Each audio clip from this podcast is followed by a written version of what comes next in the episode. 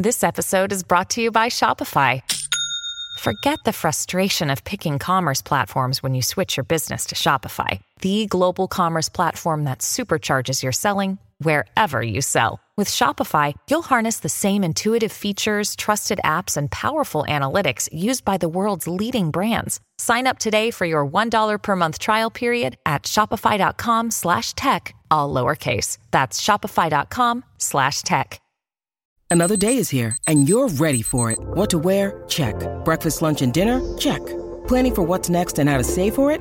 That's where Bank of America can help. For your financial to-dos, Bank of America has experts ready to help get you closer to your goals. Get started at one of our local financial centers or 24-7 in our mobile banking app. Find a location near you at bankofamerica.com slash talk to us. What would you like the power to do?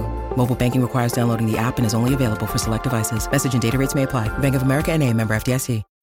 When you need mealtime inspiration, it's worth shopping Kroger, where you'll find over 30,000 mouthwatering choices that excite your inner foodie. And no matter what tasty choice you make, you'll enjoy our everyday low prices, plus extra ways to save, like digital coupons worth over $600 each week. You can also save up to $1 off per gallon at the pump with fuel points. More savings and more inspiring flavors make shopping Kroger worth it every time. Kroger, fresh for everyone. Fuel restrictions apply.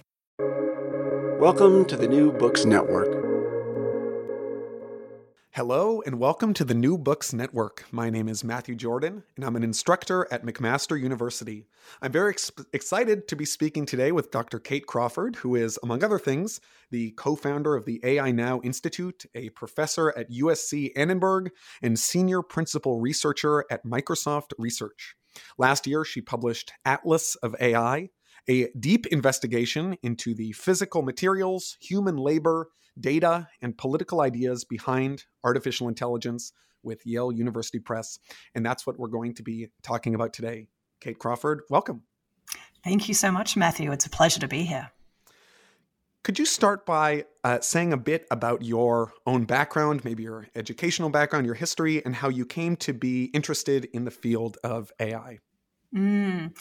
Well, we could go far, far back into my history and say that, that possibly uh, it was the very early years when I actually was an electronic musician and producer. Um, and again, this being um, in the 20th century, the late 20th century, it was quite rare to have women who were electronic music, you know, music makers. Um, and it was something about that relationship between machines, culture, and gender that I thought was particularly interesting. Um, and it certainly drew me towards fields like uh, STS, science and technology studies, uh, histories of technology and media studies. But I was also very interested in computer programming, which certainly at the time I needed to use a lot in terms of the music that I was making.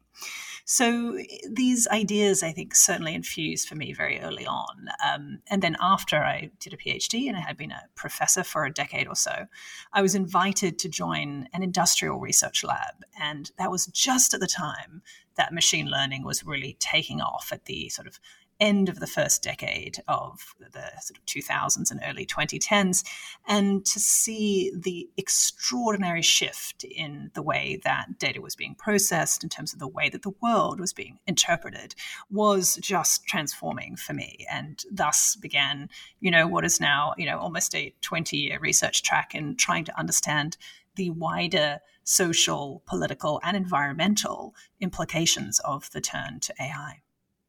Yeah, that's that's fascinating.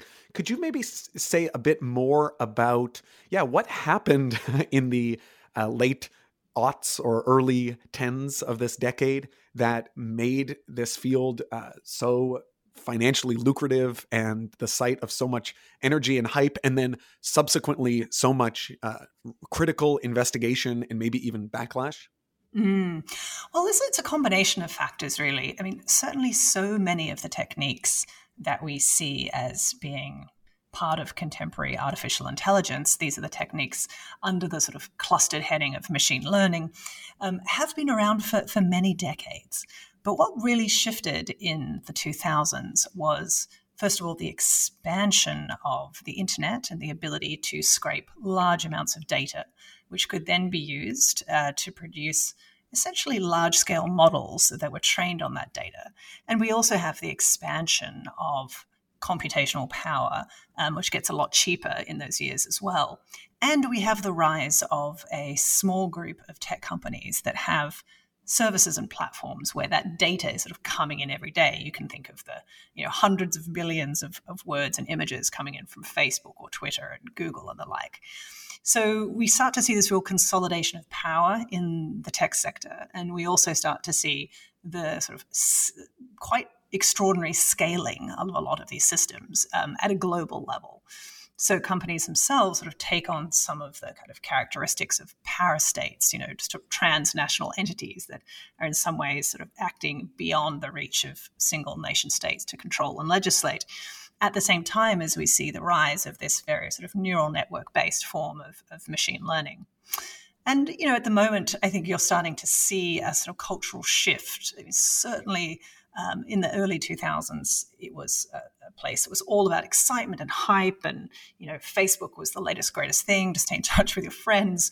Um, and it, you know, it really took many years for people to see the problems that come alongside these systems and to see that you know Facebook is also an enormous harvesting engine that created the biggest you know facial recognition system that the world had ever seen um, and to see the politics at work in these systems and, and the, the, the power that they have in sort of centralizing particular ways of sharing and using information.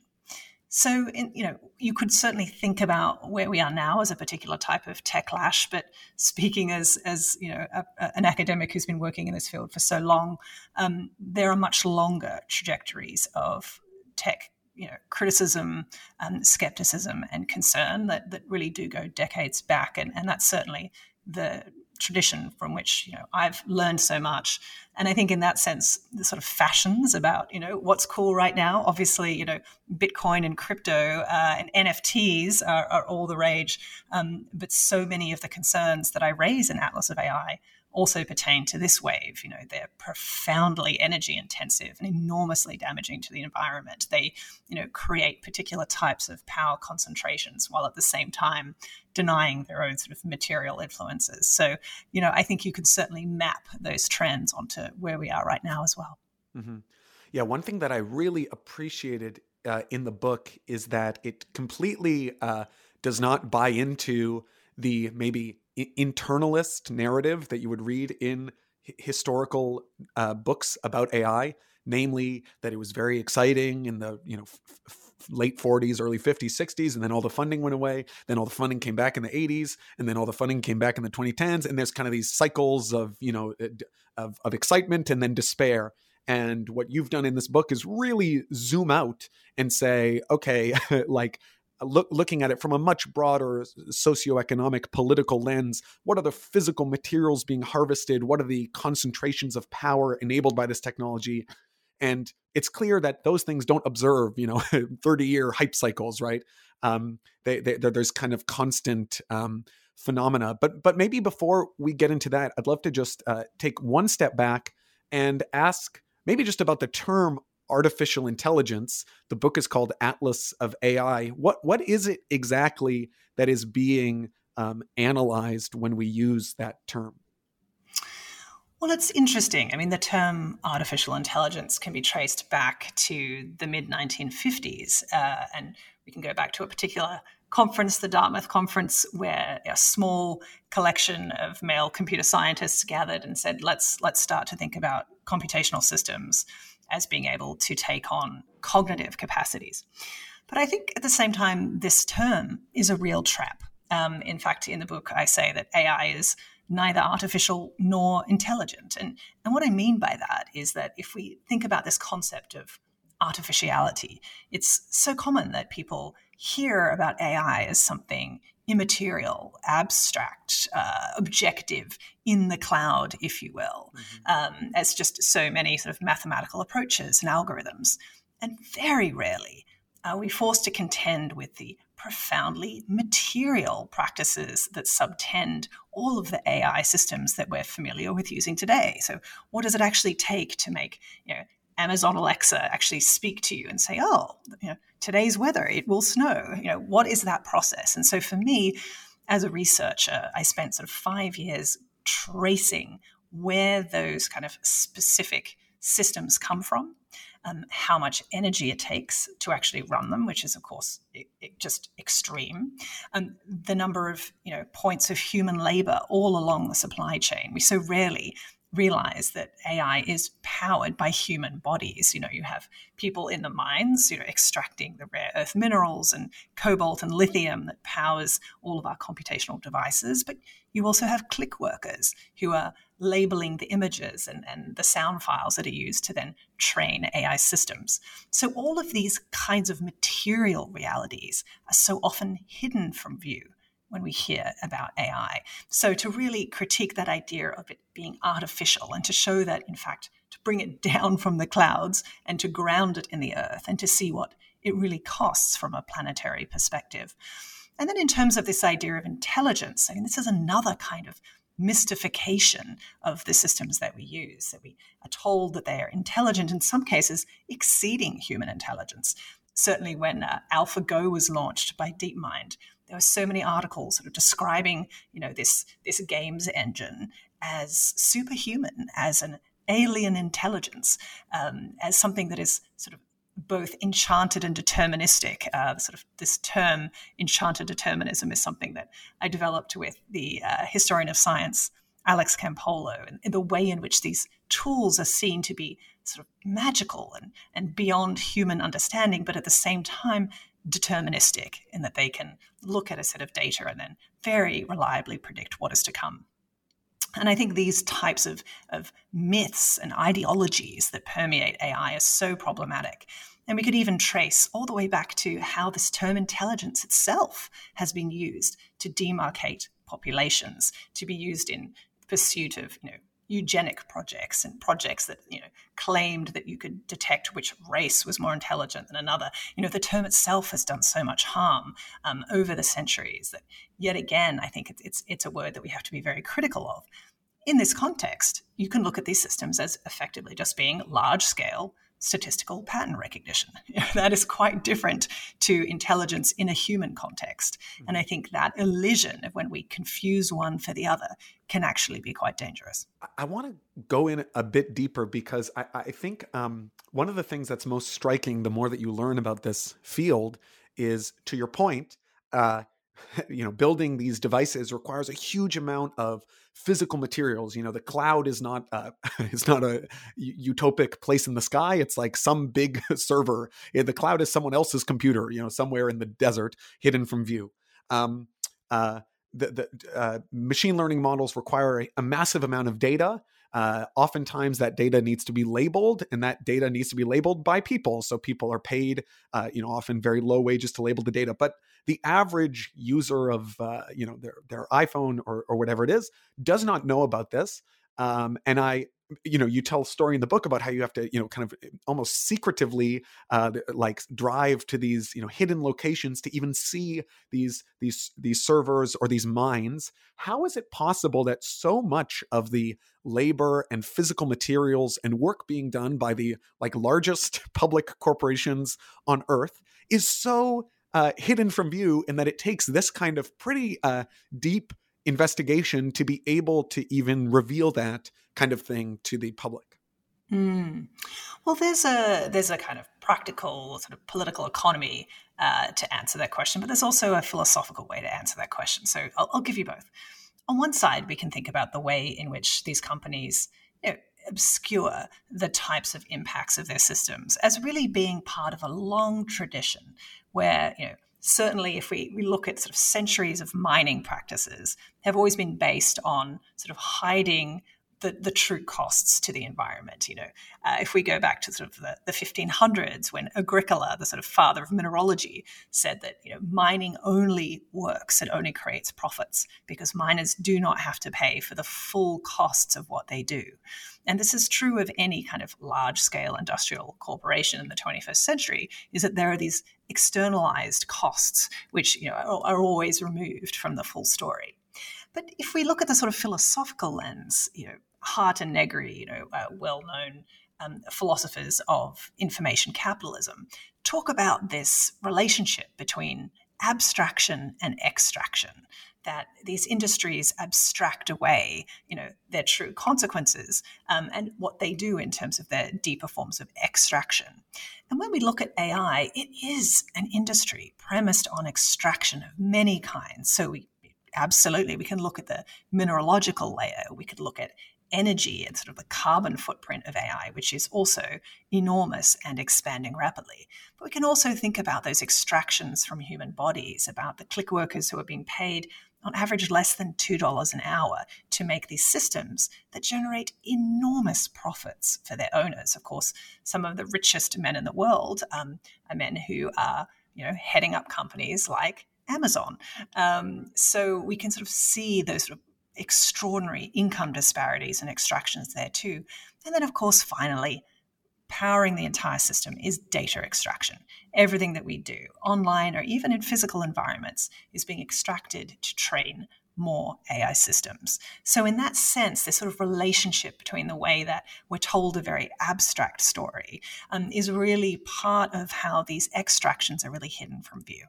Can you say a bit more about the word extraction? I, I made I made a note of that in my uh, when while I was reading the book that that that word came up again and again and again. Does it have a history itself in kind of this investigation, or was that a word that you latched onto um, as a as an as a descriptor of so much of what's going on in this industry? Well, it's interesting. As a term, it's used a lot in relation to data. So we can certainly think about the, the types of data extraction that are written about. You know, there are terms like data mining and the, you know, the phrase that data is the new oil. Um, these metaphors of extraction are very plentiful when you are reading about data practices and machine learning.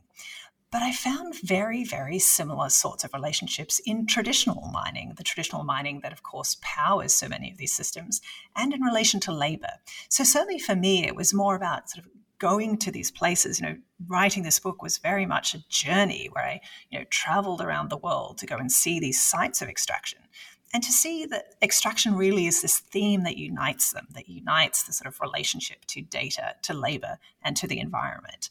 Um, so it, it, was kind of quite a powerful realization for me that you could see this kind of pattern of behavior across these very different terrains.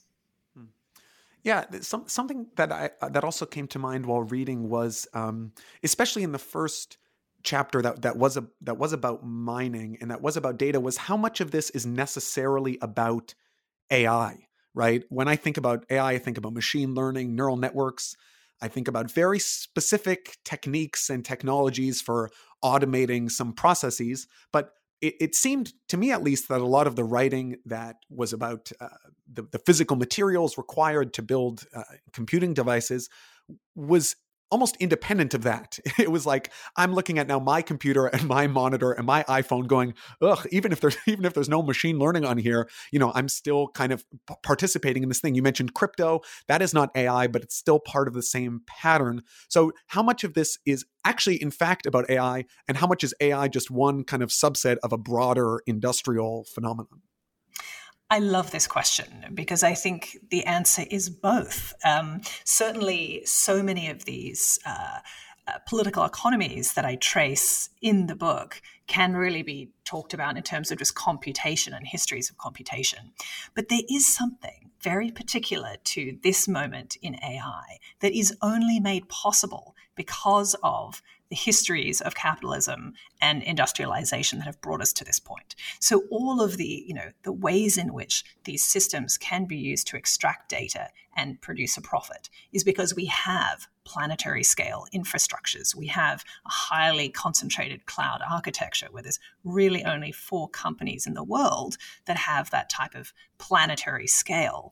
Um, it, it also means that you know artificial intelligence as a technique could only become possible because of that profusion of you know, iPhones and laptops and server space and compute cycles that again simply wasn't possible if we go back to the 1980s where we started to see you know that that moment that you mentioned in AI history where there is a, a backlash in funding where there's a moment where there's an AI winter if you will.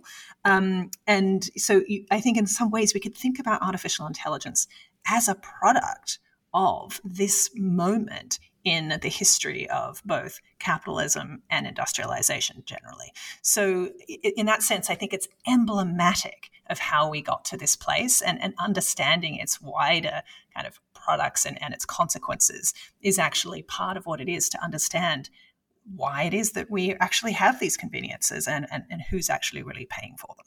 Hmm. One thing that uh, I'm often asked in my classes when um, when people want to know what AI is, is I, br- I bring up the fact that the term AI has often been used to describe, you know, whatever has not been done yet. um, eh, you know, there was a time when the red squiggly line on Microsoft Word that tells you if you've misspelled something was, you know, that was considered AI because that's the frontier. Now that's not as data intensive as massive language models like GPT-3 that can, you know, write write a story for you. But maybe the concern around that framing is that if we just um, agree that you know the latest AI is just going to become part of the infrastructure of computing. Is that scary in some way? Because it just means that these bigger and bigger models, more and more computation, larger and larger, like monopolistic relationships among the top corporations. Do you see that uh, as a worrying trend in that sense? Mm, I mean, you've hit on something really important here, which is that right now, and I mean literally just in the last 24 months, um, we've seen a consolidation of an approach in artificial intelligence generally, which is a sort of move towards what are called sort of large scale models, or some people use the term uh, foundation models. So GPT 3 is a classic case in point. GPT 3 is a an AI model that was trained on the Common Crawl, which is a huge data set which has come from scraping the internet of, you know, so many sites from, you know, news to chat forums to Reddit, you name it, which then becomes this enormous corpus to train a model that can then predict what the sentence might be after we've said something, right? So GPT-3 can sometimes feel kind of extraordinary because if you give it a sentence, it will just start to, to offer you a profusion of paragraphs that could come from that, that, that almost sometimes look like they've been human generated. But this uh, turn to large language and large image models has also meant just enormous amounts of energy and enormous amounts of data to actually train them. So, in some ways, I, I, tend to think of these as, as the megafauna of AI, like these gigantic sort of, you know, almost sort of dinosaur level creatures that at the same time are just hugely resource intensive. Now, this has become the trend right now. So, this, this push towards large models is happening, of course, at exactly the same moment that you know we are in a very perilous point in terms of climate change and stress to the planet.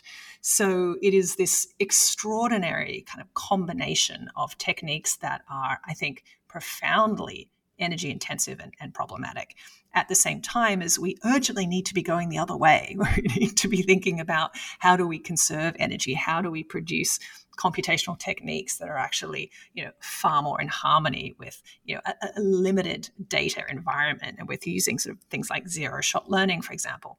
Um, so it's you know you, have pointed to something that is a, a big concern because we, we, really are in, in so many ways going in the wrong direction. Hmm you know, as you were saying that, it uh, it dawned on me that there's there's almost a narrative that you know the computers used to be huge. You know, the ENIAC and the Mark One and all these big computers in the 1940s. You see them; it took a train, you know, to transport a computer somewhere. And now a computer is tiny; it can fit in your pocket. But it almost seems like uh, it's the opposite, in the sense that uh, the computers they were huge, but there weren't that many of them, and uh, they didn't, you know, they weren't that uh, energy intensive to to produce. But now everyone has one, and it's like the extractive toll on the earth is so disproportionate to the you know to the actual size of the uh, of the microprocessor. I don't know if there's a a, a poetic kind of or, or slightly mm-hmm. dystopian framing. Yeah, I mean you're exactly right. That these these systems are often referred to as AI supercomputers, but there are very many of them, and of course they're they're based in these sort of large scale sort of stack infrastructures um, that are sort of dotted around the planet. Um, and you've also pointed to another dynamic, which is that the amount of compute that's used to produce very very small increments in uh, essentially the ability for something to you know tag an image more accurately is quite eye-opening when you see it. It's it's you know we've reached this point in sort of computational cycles. In fact, OpenAI recently um, published their figures that the computational demands are now doubling every three months. So that means that in just a few years, our computational demands have gone up 300,000 times, and that's just on their own data. So you can imagine, you know, for sort of large-scale companies that are much bigger than OpenAI, what those numbers look like there. So you're absolutely right. Yeah. I think it's really hard, to, you know, um, that when you do things over the internet or even when you use Wi-Fi, it feels like it's happening nowhere. You know, like uh, it feels like you're just tapping into a network and you're just it's you and the other computers, but if you really were able to see, you, I almost kind of want a movie that's like the electron eyes eyed view of you know when I when I use GPT three or whatever it is on my computer, where actually is all this information going? And I think it, to your point, it would be pretty uh, pretty staggering if you were able to actually see it, you know, kind of in the flesh. And yeah, I mean, yeah it, I've, I've often wondered that too, and it's it's funny. Several people have said to me, you know, I wish you'd made this a film at the same time as you're writing, and I'm like, I know, you know, I try to write it as you know as much as as like a journey as possible, so that I really sort of take people to these locations in the book. But it's it's really tempting to have that sort of visualization as well. And interestingly, you know, part of the, the work that I do as a researcher is that I also collaborate with visual artists, almost as a way of, of showing the different ways you can depict these, you know, extraordinary large scale computational systems that in so many ways are almost too large to grasp. You know, Timothy Morton uses the idea of, of hyper objects, like things which are too big to see, like climate change or you know, artificial intelligence at scale. Um, and I did a collaboration with an extraordinary artist called Vladan Joler, where we did a large scale visualization. It was about sort of seven feet by five feet of all of the things that it takes to build a single Amazon Echo. So, you know, we started by drawing all of the data pipelines and how it works to, you know, extract data and then to, to sort of build models for voice recognition. But then we went further back and we started to look at sort of the mines where the components came from. We looked at the smelting practices, we looked at the container ships, and then all the way through to the end of life where these devices are thrown away in these gigantic e waste tips in places like Ghana and Pakistan. And in doing that project and in visualizing that system, it was what really kind of, for me, transformed me as a writer and as a researcher to say, we need to do this now, not just for a single device like, you know, the Amazon Echo, but for the entire AI industry itself. And so that was really the genesis of Atlas of AI. Mm-hmm. Fascinating. And you do have, um, yeah, th- th- there there are some phenomenal visualizations uh, that that that you have produced and that that others have that I would that would highly uh, encourage people to look up. But I'd ra- I'd love to turn. We don't have that much time. There's so much to cover for the second half of this uh, conversation on yeah on the idea of data itself. Um, as we've kind of touched on, uh, modern AI relies uh, on massive data sets to operate. And as we said, one of the reasons that this industry has been able to grow so massive is the proliferation of the internet and the growth of largely freely available data in the form of uh, Facebook pictures, text on the internet, um, people's public profiles, all sorts of things, uh, video camera footage that is now just uh, readily available. Um, I'd love to get into kind of the politics of it and the ontologies and all this kind of really, really sophisticated stuff. But maybe just to just to lay the groundwork, um, what exactly do we even mean when we use the word data? How has that term been kind of uh, reformulated or used rhetorically um, over the last decade, and why is it so important to the field of AI? Mm. I mean, it's there are some fascinating stories about how we came to this place where we use the term data to mean just about anything. Um, and for me, you know, one of the stories that I think is so fascinating that I address in the book is what happened in the 1970s and 80s at IBM's Continuous Speech Recognition Lab.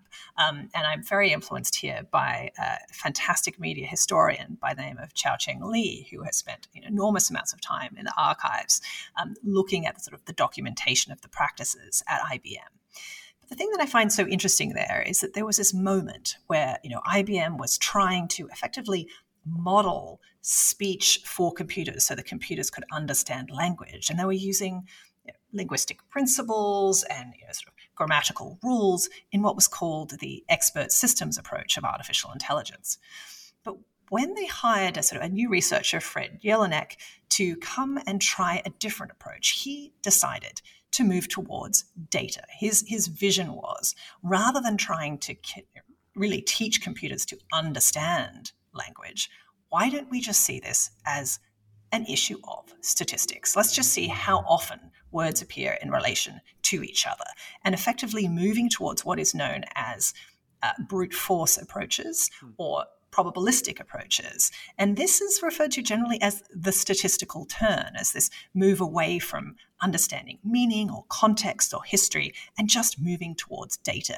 And so uh, Jelinek and his team at, at IBM then start trying to gather as, as many sources of sort of, of, of, data as they can, which for them, you know, they, they turn to IBM technical manuals, which of course didn't work very well because they don't actually sound like the way that we speak as humans. You know, they tried children's books, they tried, you know, people's uh, secretarial notes, and, and nothing was quite enough until they had, of course, this extraordinary trove of data that came from an antitrust suit uh, against IBM, which ran for 13 years, and of course created this huge corpus of, of, you know of witness testimony and so forth. And there you see this sort of move away from this being thought of as language to being referred to as data. And uh, back then, Robert Mercer, who was working at the lab, and this is long before he became the reclusive billionaire that he is today, you know, famous for funding everything from Trump's campaign to Cambridge Analytica, back in uh, 1985, he used the phrase, there's no data like more data. Hmm. And that became really the phrase that defined the AI industry. And it just shows us how everything became seen to be data and it was only important if there was more of it. And that, I think, is a kernel of truth. And we're sort of living the consequences of that shift today. Hmm. Is it not? Well, I mean, uh, is it in some sense true? I mean, like Rich Rich Sutton, the uh, reinforcement learning researcher, wrote this article, "The Bitter Lesson," right? And my understanding is that the the quote unquote bitter lesson is that the, the what we've learned from decades of doing AI research is that it doesn't matter how much we try to program in meaning and context and syntax and logic and inferential whatever uh, that stuff is all irrelevant. All that matters is more data. Um, these rule-based approaches are are always inferior in in in some sense to just feeding the computer more information that it can then kind of uh, generate patterns from. Mm. I mean, it's interesting. There's certainly an argument, and, and this was noted, in fact, you know, back in the 1980s at IBM. You know, Fred Jelinek would, would comment on the fact that you know every time he fired a linguist, his system would perform better. You know, so it was you know he said quite clearly that were, that we were using the ideas from from physics uh, and thinking like physicists, not thinking like linguists.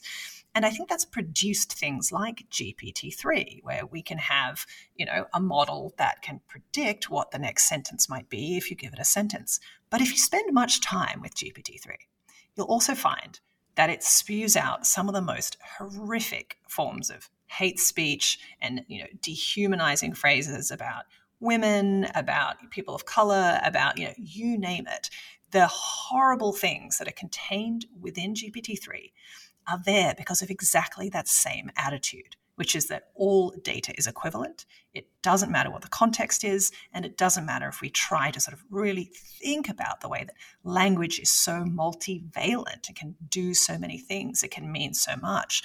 So, part of the reason we've had such problems with AI systems producing discriminatory outcomes, you know, using, you know, horrifically dehumanizing speech and so forth, is because of precisely that attitude that it can form coherent sentences, yes, but those sentences can be filled with just the worst that humanity has come up with, because of course it has been scraped from the flotsam and jetsam of the internet, and every word is seen to be equivalent to the next. And that flattening out of meaning, that sort of loss of, of rich context and history, I think is a very serious loss. And I think one of the problems that we have, I think the bitter lesson is that it was assumed that as long as something more or less worked, it didn't matter what politics came along with it. And I think there's a you know there's there's a response to Rich Sutton's bitter lesson is that the more bitter lesson is that we've now got systems that are really doing things that are harming in many cases marginalized populations in ways that are just absolutely unacceptable. Yeah, I think that's a great, uh, that's a really great framing. And I think that nowhere is this um, idea that, you know, um, all data is not uh, made equal, or may- maybe even this idea that all data is kind of uh, theory laden or political. There's no kind of neutral, flattened, meaningless data. I think you really um, bring that out in a, in, a, in a, very evocative way in in the book when you talk about uh, images specifically. Uh, we've been talking for a little bit about uh, te- text generation and language, but there's a whole other um, side of this, which is um, computer vision. Um, I, am wondering if you could say a bit about um, how it is even possible that um, labeled pictures of images can be political. For instance, if I was just presenting this for the first time, I might see a picture of an apple and I say that's an apple. Uh, where where where is the politics? you know you know in that, but um, it's obviously much more complicated uh, than that. So yeah, how can labeled pictures be a political object? Such a good question. And, and, and this brings me to, I think, one of the most you know, important training data sets, certainly of the last decade, uh, in terms of object recognition, which is this data set called ImageNet, which is first published in 2009. And it was based on this idea that if you just have a whole lot of nouns, like Apple, and then you scrape the internet for a whole lot of images, say of apples, um, and you connect that label to those images, this would actually be a very powerful way to train systems to detect objects. And this sounds you know, completely logical until you actually start really investigating it. And you know, here this was you know work that he did with another artist by the name of Trevor Paglen. Uh, we spent three years, you know, excavating uh, this this training data set, and, and we use this term, you know, very consciously to sort of to talk about the experience of sifting through the layers of a data set that has 14 million images in it and 20,000 categories, um, and to look at what was inside it and what were the sort of ideas around how things were classified. And it was when we looked into the category of people inside ImageNet that we really started to see how problematic these logics are. Now, ImageNet, of course, you know, used nouns that it inherited from a, an earlier training set called WordNet, with the idea that you know nouns are things that can depict images.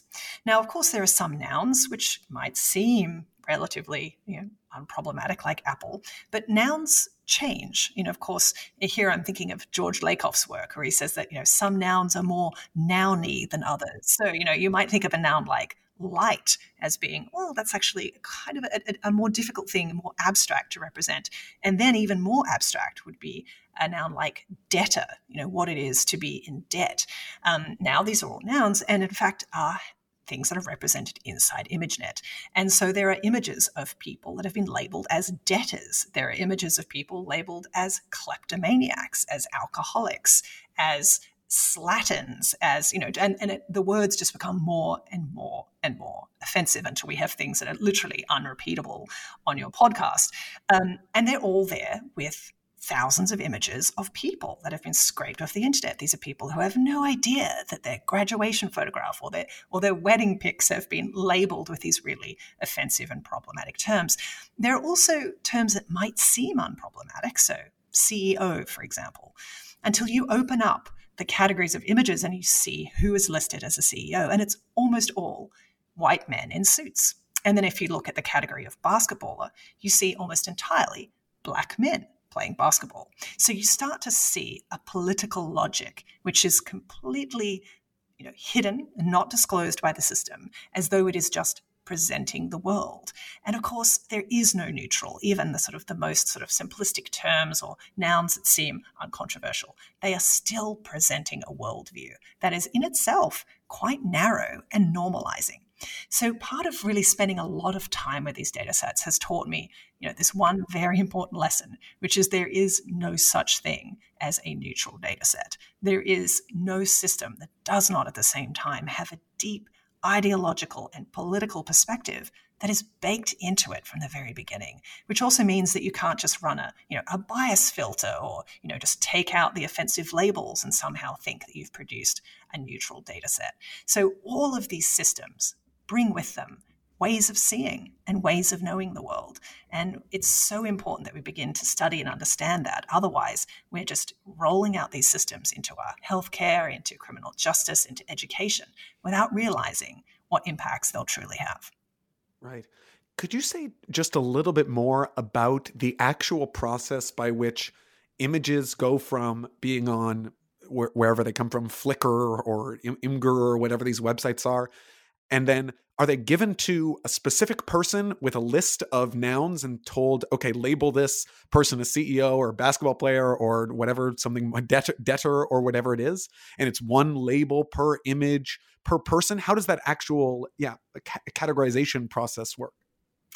You're very close. So, you know, what's interesting about ImageNet is that um, it was designed just after the creation of what was then a new service, which was Amazon's Mechanical Turk. And this is effectively a distributed labor force where people, you know, predominantly in the global south, but you know, but also in the global north, are they're working and they will be presented with a screen and they're paid, you know, really pennies per click, and they're you know asked to do a particular type of task. So for ImageNet, you know, I've actually gone back and looked at the sort of task windows that they were given, and they were essentially given, you know, 50 images and said, you know, you have one minute to, you know, label these images as either you know, part of this category or not part of this category.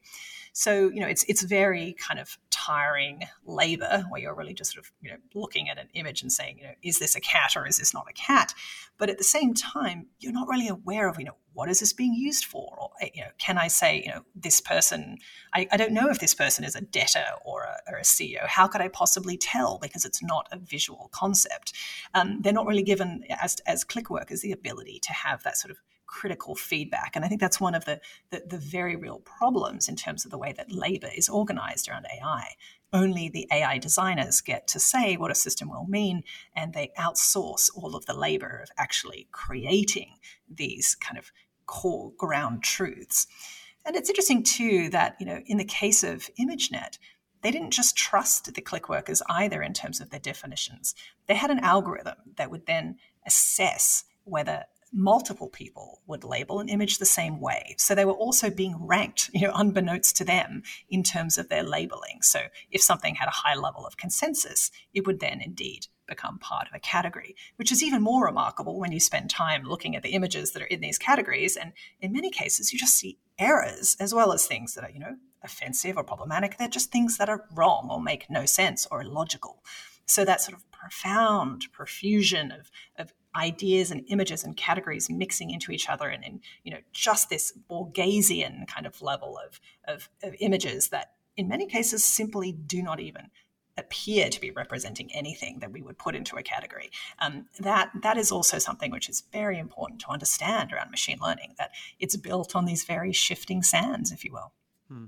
You know, it's interesting because I think a lot of um, listeners will be familiar with a lot of the critiques um, that that come in the form of you know uh, this um, facial recognition system is unable to detect darker skin faces or um, when you do a google search for mathematician it's all pictures of uh, men uh, you know this kind of thing.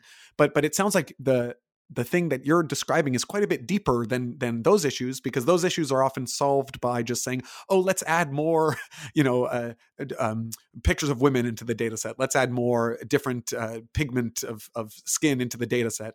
You're saying that that is maybe uh, some small type of solution but we need to get rid of this notion that um, images or phenomena in the world can be labeled with one you know kind of sticker at all because this completely reduces the I don't know, the the complexity and vastness of the human experience into something that is somehow now computational and far very far from intelligent. It's just a statistical kind of artifact. Would you say that's that's accurate? That's perfectly said. And and in essence, you know, part of the reason that I say that the issue here isn't bias is because we're actually looking at the deep practices of classification. You know, what is it when we label a person like an object and, and we give a person, you know, a, a gender or a race or a professional label based on their face alone, it is itself such a problematic practice. And it's been completely and totally naturalized within machine learning. You know, there are so many systems that you are using every day that are collecting images of your face and then classifying you into binary gender, you know, excluding all those who would see themselves as not within those categories, into, you know, one of four or five race categories, despite the fact that, you know, as so many scientists have shown the idea of inherent biological race is itself a myth, um, into categories that are even assessing your sexuality, your emotions, and your potential criminality. You know, there are machine learning systems that have claimed to detect all of these things just in the last couple of years.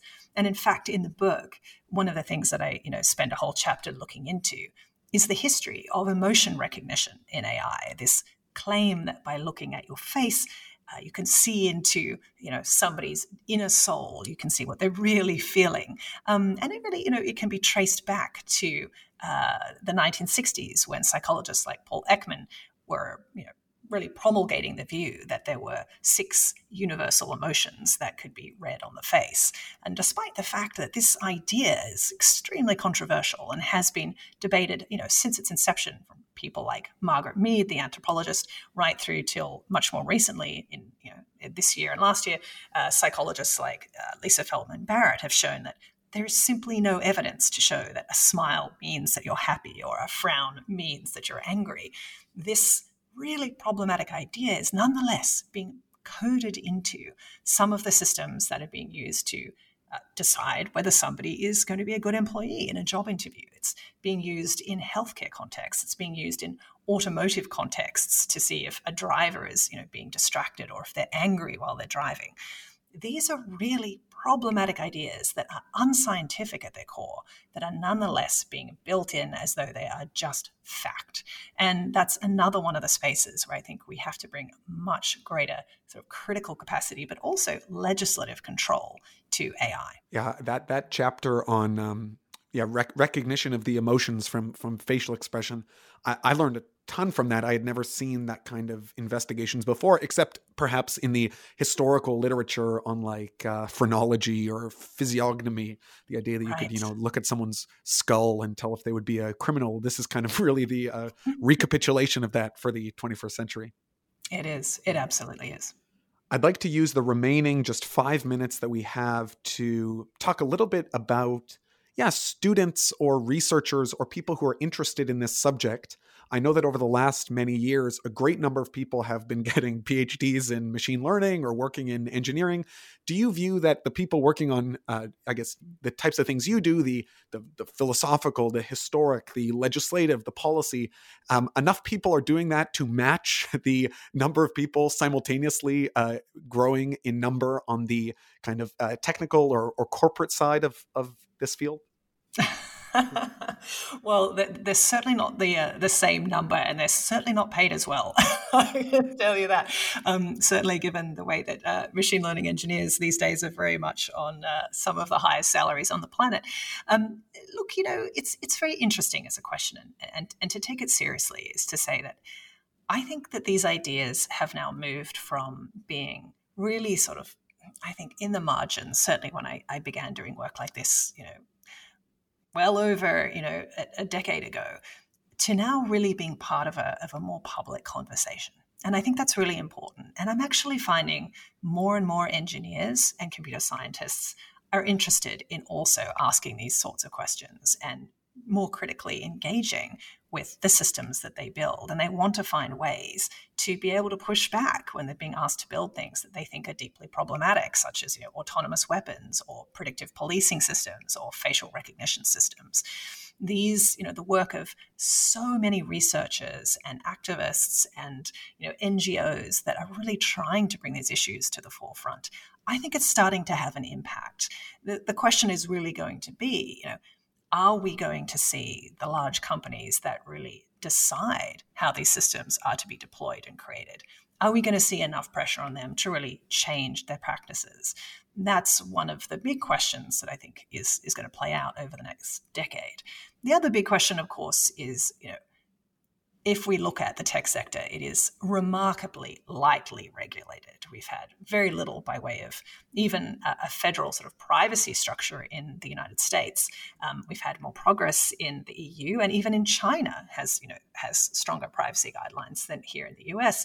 Um, but we're starting to see a shift towards uh, omnibus regulation that's AI specific. So the EU has now got a draft AI Act that addresses so many of these questions from training data and what it represents through to facial recognition and how it should be controlled when it's being deployed. So, in, in that sense, I'm, I'm also really optimistic that by continuing to tell these stories publicly, by continuing to see this as ultimately a civil society issue, that we are going to start to see change at the level of how these companies are controlled and regulated, but also what students today want to study and the things that they want to build, and to think really consciously about the ways in which these systems can actually concentrate power into the same hands over and over again. And how do they actually consciously start to think about the ways in which these systems can be pluralized and can be really used in ways that will enhance human agency and creativity and potentiality rather than to drive ever greater asymmetries of power and wealth. Hmm. I think the last point you made touches really nicely on something that I experienced, which is that I teach a course on a lot of the topics we've been discussing today to mostly business and engineering students. And it's very challenging because on the one hand, I don't want to say, don't go into business, don't go into engineering. A lot of these students are extremely bright, very talented, good at engineering. They want to solve problems. They're very technically adept. And I think that's great. But the the the difficult thing is that there aren't that many paths for them that use their skills in a way that doesn't make me cringe a little. um, do you have uh, advice for maybe even undergraduate students or advice for me to give my undergraduate students uh, that, that could be helpful um, maybe something concrete uh, as, we as we close out. Mm. such an important question. And and honestly you know one of the, the the, the great gifts i think of what it is to be studying these systems right now is to be given the freedom to ask hard questions. And that often comes from interdisciplinary groups, you know, from, as you say, you might be, you know, working with other students in business or in engineering, but, you know, including people who are coming from the perspective of, you know, the humanistic or social scientific contexts can actually mean that we're creating different kinds of conversations and different kinds of systems.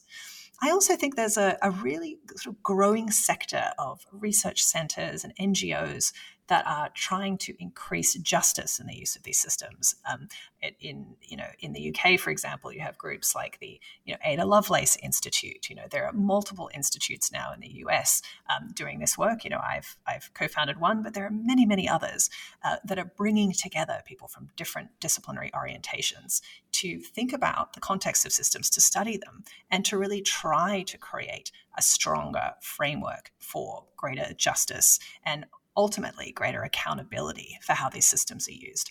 So in that sense, I would, you know, really encourage people to to reach out, to contact researchers, to contact people who are creating labs that are really cognizant of these sorts of issues. And to realize that there is now, you know, a growing set of professions where these capacities, these questions, and these interdisciplinary ways of seeing are actually highly valued. That's wonderful advice. Well, Dr. Kate Crawford, thank you so much. The book is Atlas of AI. Uh, this has been a wonderful con- conversation, and there's even more great stuff in the book. So I encourage anyone listening to uh, to get a copy. Um, thanks again. Thank you so much, Matthew. Pleasure to talk.